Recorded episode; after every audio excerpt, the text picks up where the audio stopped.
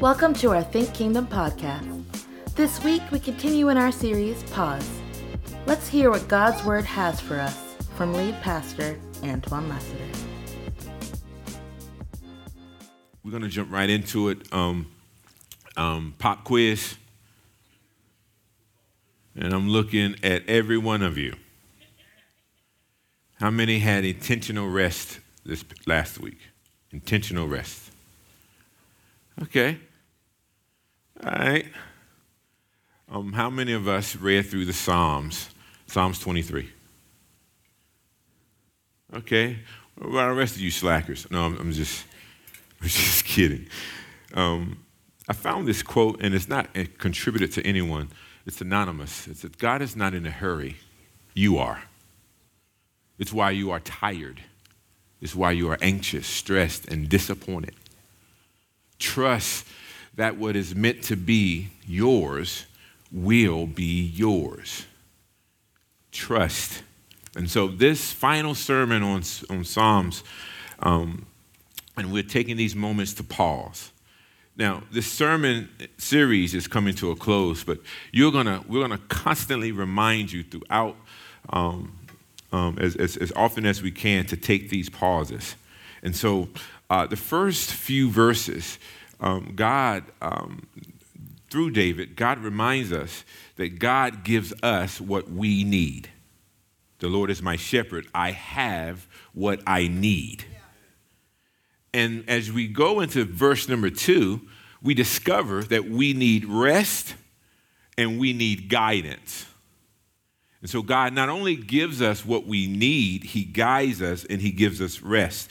And so now, as we enter uh, verse number four, even when, not if, but even when I go through the darkest valley, I fear no danger. For you are with me, your rod and your staff, they comfort me. Um, the threat, I think the King James Version says, the valley of the shadow of death. That there are times in life that we go through such a hard place, it's not death, but it feels like it. Am I talking to anyone here? And sometimes it's, it's, it's that suffocating uh, uh, valley that causes us to make, can I just keep it, can I just be real? Sometimes in the darkest valleys, I make the dumbest mistakes. Because in the darkest valleys, I'm just trying to survive. I'm just trying to get through them. But there's a distinction here that you cannot miss. Scripture is connected because the dark valleys are moments of uncertainty and it's unclear. I don't know what to do because I can't see the path forward. And it seems that my thoughts are blocking out the very voice of God. This is the darkest valley. But there's a distinction that you can't miss.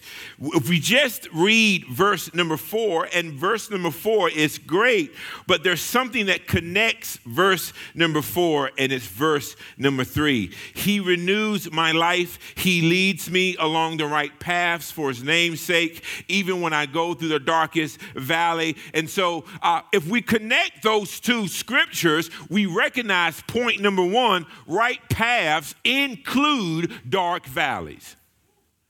The path to righteousness includes dark valleys. And that's hard for us to fathom that I could be guided by God into a dark valley. How in the world would, why in the world would God lead his people to the darkest valley? And, and, and what, what David is recognizing is he renews my life because he restores my soul because this journey, say this journey, requires dark days. And so, what happens to God's people, we stop at He leads me beside the still waters, but the valleys are coming. And it's not just a, a, a valley of inconvenience, it's dark. And, and the first thing, now I'm not afraid of anything except for heights and snakes, but outside of that, I'm not afraid of anything. for there's a couple other things that come to mind, Holy Spirit, but I don't really want to share those things. Anywho, the, the, the challenge of the church, uh, we have done um, the people of God a disservice because righteousness has to go through the darkest of valleys. And so there's a euphoria that happens to us at times because we are experiencing not only the joy of the Lord, but that doesn't mean that we're absent of trouble. Now, the beauty and the curse of all of this, if righteous if righteousness leads to the dark valley, what happens when I make mistakes? I got to live there a little bit longer. He leads us through dark valleys and journeys because he knows what's best for us. Ugh. To get to where God is taking us, avoiding dark valleys isn't optional. That's tough. Um, how do you know that you're committed unless you have an option not to be? How do you how do how much more do we appreciate the sun when it's been raining for a while? How much do we appreciate the rain when it hasn't been raining and there's a famine and there's, there's a, uh, what do you call it when the, there's no rain? It's a drought. Thank you for helping me preach. What, what, what um, happens when, when we have access to a person and know we no longer have access to them? We long to be with them. There's something happens when the two polar opposites happen. What happens when um, we, we no longer appreciate the job and now we don't have one? Any job will do. So maybe the situation doesn't need changing, we do. And may I submit to you that we're being changed in the darkest of valleys. Oh, you know how to save money when you're in a pinch. But you plumb crazy if you ever hit the lottery. All right, that's not in my notes. Dark valleys and long journeys are the way of the kingdom. And this, my friends, is hard. But here's what the psalmist tell, reminds us I fear no danger. Why, sweet? I fear no danger because he is with me. Now, notice he didn't say my spouse is with me. Now, notice he didn't say my children are with me. Notice he didn't say my church family is with me. Those things are good by itself, but they don't replace the presence of God in your life. Stop making a God of people that are meant to walk with you. And this is what he says You are with me. He is right here with me. Uh, I'm getting old and churchy. Tap yourself and say, He is with me. And this is the journey, right paths go, must go through, righteousness must go through dark journeys. But then he doesn't just be with us. He said, uh, uh verse number four, For you are with me, your rod and your staff comfort me. Now, this is a, a, a, interesting thing because the first thing when I think of the rod, especially when I think of the Bible, I think of spare the rod, spoil the child. Whip your child. That's what most of us come and think. But when you start actually um, dissecting what he what is mentioned here, uh, we once again got that wrong. First of all, spare the rod, spoil the child um, is not in Scripture. Um, somebody's googling right now no, that's not. I know it's there. Um, it's not. So the rod, the rod uh, protects and provides safety. It's used to defend the sheep. It's an instrument used to protect. So spare the rod, spoil the child doesn't mean whipping your child. It means if you fail to protect and provide safety for your child, it will ruin them. And so we got to understand that sometimes children need to be protected from themselves. Try saying no to, uh, here's a newsflash, parents. Try saying no No protects your children. That's why this whole debate that I'm stepping in some mud right now, uh, a child does not know what they want. A child does not know who they are. They're being taught who they are. Spare the rod, spoil the child. Um, uh, children don't have the wisdom to make decisions that parents are allowing them to make. They're children. And, and, and, here's what um, David is saying that the rod um, not only pr- protects and provides safety, but the staff comforts and provides support.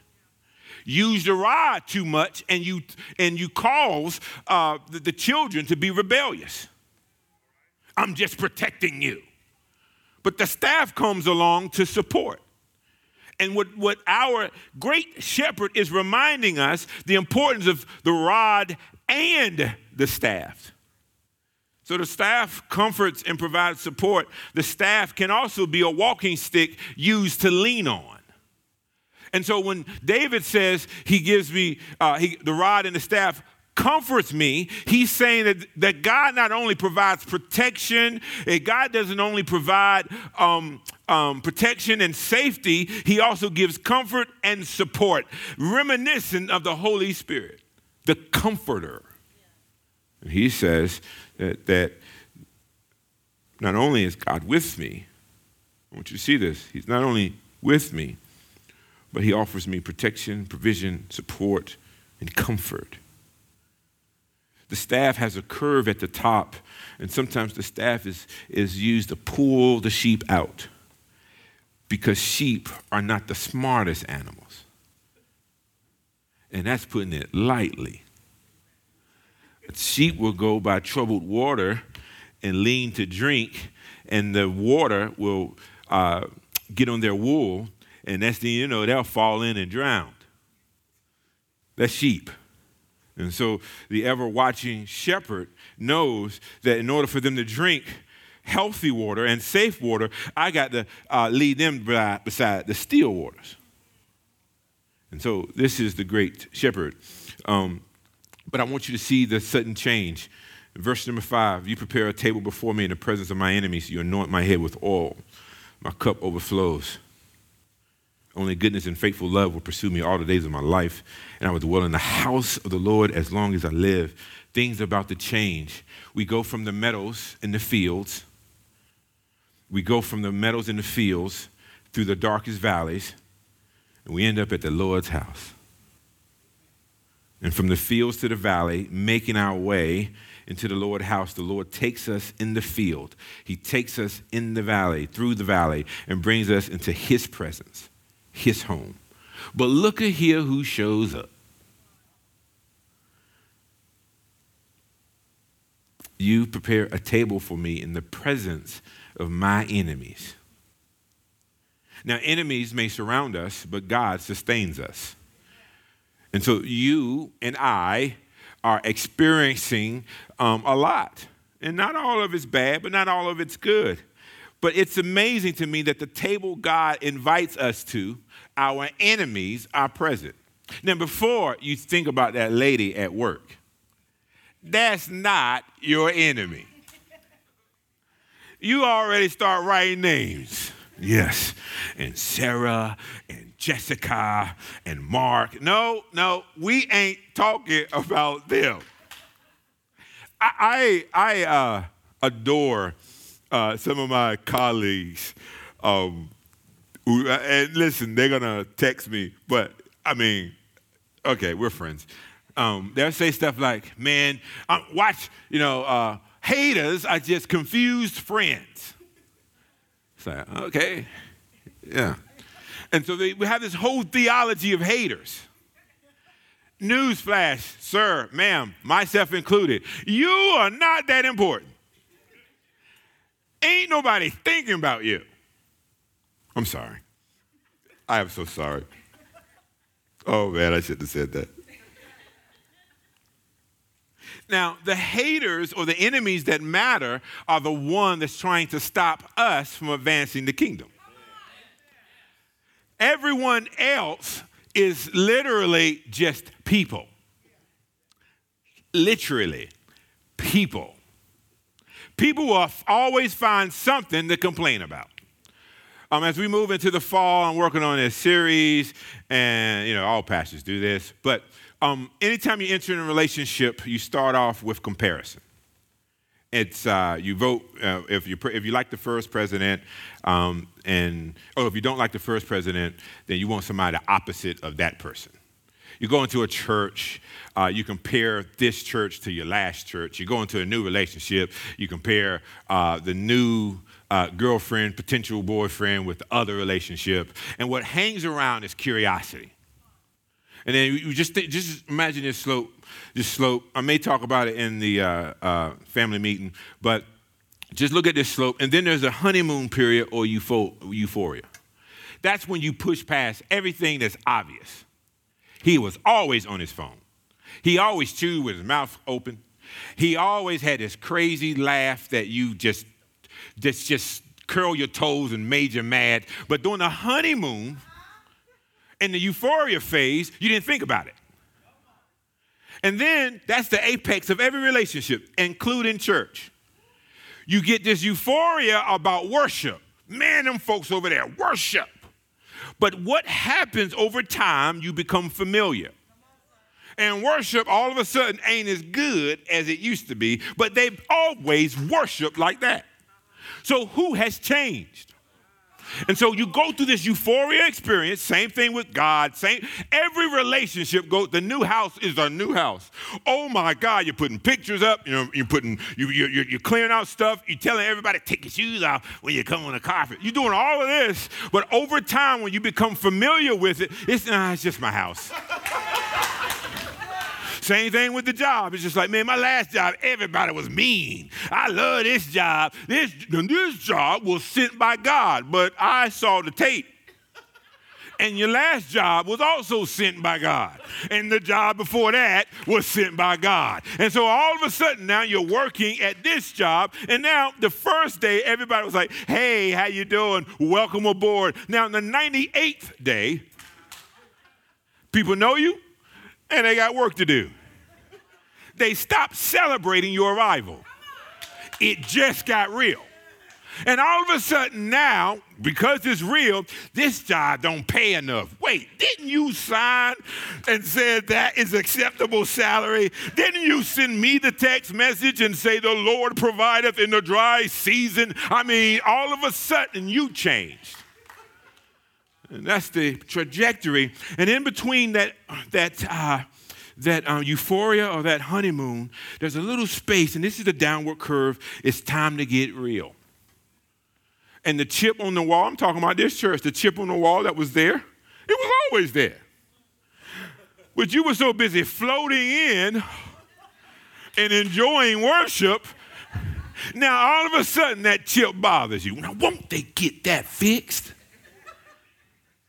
So in relationships, it's the same thing.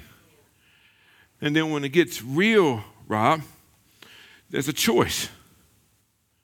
I become committed and connected because God has sent me here to see what others can't see. Or I become so overwhelmed because I'm seeing the problems now. Or the opposite, I become underwhelmed. And so now I start searching, and now the next relationship, the next church, the next job is now being compared to this one. And you're just going to go through that same cycle. Because here's the reality, beloved, that at the end of the day, no matter what God is doing, has done, you're season up, or you're trying to find another job, what are the lessons that you have learned? Because you and I will repeat those lessons. And then there's going to be a discontent, and the whole bell cycle starts again. And this is why our focus must be God.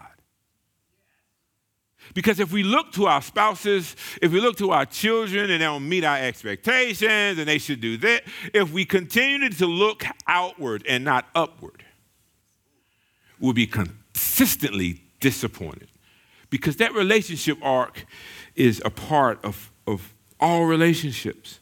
And so, David, when he's talking about his enemies, um, of preparing a table, he announced my head with oil. Uh, I just dropped back, and this is just Antoine. Uh, like David is saying that he prepared a table for my enemies, and I'm recall David's history. And David, David was a shepherd, little boy, young man, young teen, and he was a shepherd. And when, when Sam came, the prophet came to anoint the new king, his own family forgot about him. And and so now he comes. He's like, no, and, and, you know, I, I was, I, I, saw it. I was there. So when he was, um, when Samuel was, you caught that. When Samuel was anointing or trying to anoint um, David's brothers, it was like they was the eighth child. So I know he was just like, no, nah, it ain't that one. Nah, he ain't got no oil. Nah. So he just kept going on, and then and then the prophet said, hey, you got another son? Cause somebody missing. Man, David's own father was like, nope. No, you got another one. David comes and his family that discounted him, now in their presence, he's being anointed king. But you know why I like David? Maybe David was too, too young to understand exactly what was happening. But after the, after the prophet anointed him, he was like, Y'all finished? I got some sheep to go to. The anointing never went to David's head. And sometimes, Tiffany, I'm walking with people and they're, they're, they're a little beyond me. They're a little beyond this person, they're a little beyond this person. And now they're traveling all across the world and stuff like that. And all of a sudden, they become experts in the anointing. And they lost the humility.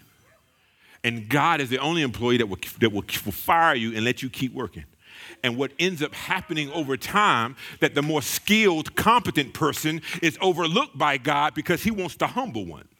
Whatever position you find yourself in, stay humble. Whatever, however God blesses you, stay humble. Let me tell you why I love Josh and Lauren. Let me tell you why I love Church in Maine. We was talking about that on the way home because they used what they had.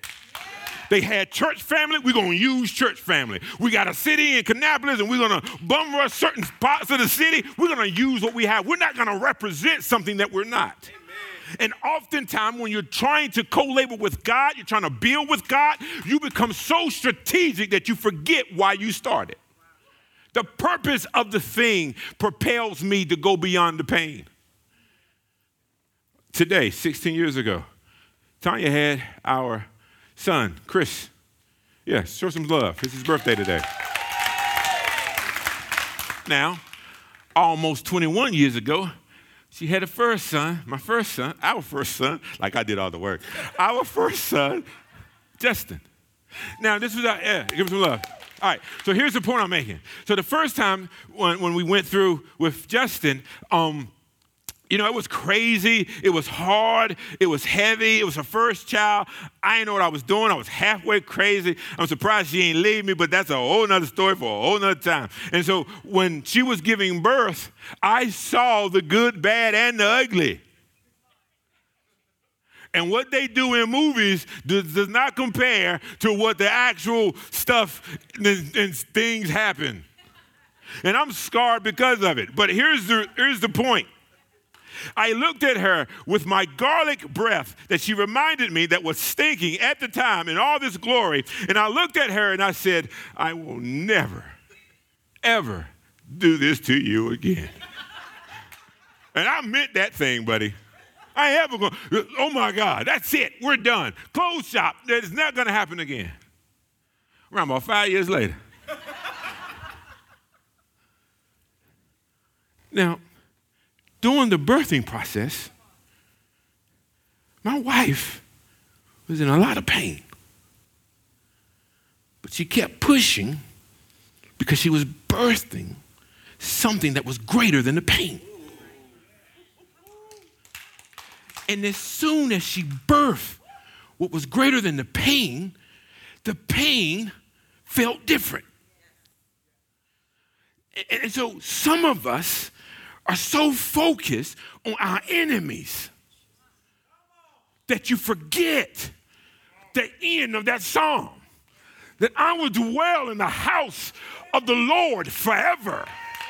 So, what David does through Psalms 23, he shifts his perspective. that every valley is worth it because birthing this thing is pale in comparison to bringing this thing to fruition. And David is reminding us yes, he prepares a place, a table for me in the presence of my enemies. Yes, he anoints my head with oil. Yes, my cup overflows. But when we keep reading, only goodness and faithful love pursues. You mean to tell me all that hell, I said hell, that I've been through, only goodness and his unfailing love pursues me. Why? Because he with me. Why in the world would God and all our bad decisions still send mercy and goodness after us? Why would God, in his sovereignty, and knowing that he called crazy, half committed people, and still say, That's my girl. That's my boy. Why would God have this table that include our enemies? Because could it be that the enemies that we claim that we have is still according to God's purpose? That lady, she's not your enemy, but that lady who's like, they ain't working, she left early. Is keeping you honest. I, I, I, I see how um, we, we want to jump to what's in and what's, what's happening. And my prayer, Tiffany, is real simple send ones to this church, this local church, who just really in the work because everything that's happening and everything that's good and exploding and all those things, um, it, it, it takes a whole lot of work to maintain those things. But here's the reality as well. When you're building something, when you're bringing stuff together, you take ownership. And sometimes, if you're not careful, um, you're not becoming an owner, you're becoming a consumer. So David says it this way. He said, Only goodness and faithful love will pursue me all the days of my life, and I will dwell in the house of the Lord as long as I live. He prepares a table. He prepares a table. That pain and that those challenges, those disappointments, all those things is in preparation for us to be able to dwell in the house of the Lord. And so David had three enemies that I want to focus on, and I'm going to shut up and we're going to move on. Wow, that was harsh. I even said it to myself. Wow. The first enemy that David had was the Amalekites. Not the first enemy, but one I want to highlight.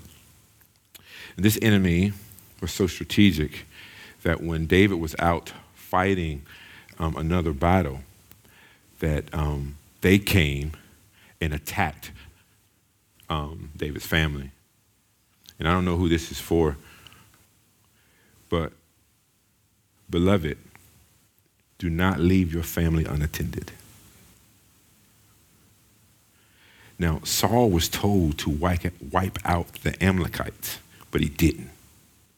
So David had to pick up the last generation's battle because the last generation didn't finish the battle. So while he was fulfilling what God had gave David, the, the, the, the thing that people did not, that, that the prior generation did not destroy, came back and was almost wiped David's family off. And this is where we get 1 Samuel 30, when the men that were with David um, thought about stoning David. And David said, you know, should we pursue? Should we conquer? And the Lord told him, Pursue and you will conquer all. And this is where we get that from, but it was the Amalekites. And so, um, brother, you're chasing all of these things. You're going after, and sister, you're going after all those things, but do not leave your family unattended. You're trying to provide for your family, but we don't have your presence in your family. Don't leave your family unprotected. And then he fought the Jebusites. And the Jebusites were connected to the Amorites, and their, their Hebrew meaning was that they were worn out. That means that um, when you look at the, the Jebus, I think it is, um, it's worn out, it's trampled upon. So David conquered the Jebusites, but then David made a decision. Um, and that decision was a snare to the previous, the next generation. So David was fighting the Jebusites and didn't finish the work. And David made a decision without eternity in the forefront. So, so David had to be careful. You have to be careful that in all this pursuit that you don't just leave your family unprotected or unattended. Exactly, that's my timer. Um, but what you, it's not that you just leave your family unprotected, but the flip side of it is um, you got to stop making uh, these bad decisions with eternal consequences. And then he fought the Ammonites. And this is interesting. The Ammonites had a king named uh, Nahash, and his literal name means serpent. And um, the Ammonites uh, were fighting uh, Saul, and uh, they were just a snare to Saul, but they showed David kindness. So here's what was so crazy. So David was fighting. Um, the Am- well, David was not, not necessarily fought the Ammonites, but yeah, they had they, they weren't friends, but they had some sort of working relationship. So when a king dies, David sends a message, basically saying, "Man, my condolences." But the Ammonites read and was like, "Oh, he had something to do with it." And so they began to attack the people of God because of a misunderstanding. So at the table of his enemies, David not only had his family that was overlooking him, that's trauma, childhood trauma. He not only had um, something to carry that was never meant for his to carry, he also had at the table misunderstandings that led to all out war. And so, do you see how when David says, the Lord prepares a table for my enemies. That I anoint my head with oil, my cup running over. He's not bragging. He's pointing us back to God. Beloved, what are you pointing back to God? Are you spending more time um, pointing out your enemies or pointing out your provider? Where is your attention? So David says, um, this is my version, this is not in scripture, but listening to what David says, and he says, um, You prepare a table for my enemy in presence of my enemies, you anoint my head with oil, my cup overflows. He outlived the lies and the truth that were told about him. Some people lying on you, but some people just telling the truth about you. And David outlived both. He outlived the pain that was on, that were designed to take him out. He outlived the wrong that were done against him. And this table is before your enemies, but not to boast, but to point people back to God. We can endure so much when we believe God is in it. Uh, the, tur- the, the tunnel, right? We say, hey, there's a light at the end of this tunnel right? And so the point of it is that we have to keep walking. Because the light is what is driving us and drawing us. And the tunnel is the valley. My last point victory is on the other side of the valley. And ultimately, it's not about enemies we face, but how the great shepherd, watch this, rescued us from ourselves. No enemy can do anything to you. That you and I must first decide how we're going to respond. Whatever happens to us, there are times uh, when what I know to be true, there are times when what we know to be true doesn't stop us from acting contrary to that same truth That doesn't have anything to do with the enemies. That's us. And so I need you to point your hand on your heart. I want you to say this after me. I need to be rescued from myself. Do you think about that? The decisions I make, the small thinking that I have. I need to be rescued from myself. I'm going to leave you with three things. The first thing is, is pursue Jesus daily. This is what I believe the Psalms is pointing us to. When I say pursue Jesus daily, I'm saying read his word, spend time with Jesus, praying, lingering, and listening. Build your life around Jesus. Not the next vacation, not the schools, Jesus. Ask to be filled, loved, and to experience Jesus. Seek him daily. When I rise, seek him. For I lay down, talk to your Savior. Second thing I want to challenge you with is to put into practice the Word of God. Matthew 7, verse 24 says, Anyone who listens to Jesus and follows, um, follows him is wise, like a person um, that builds a house on solid rock. Psalms 119, put into practice the word of God. The word is a lamp to my feet and a light to my path.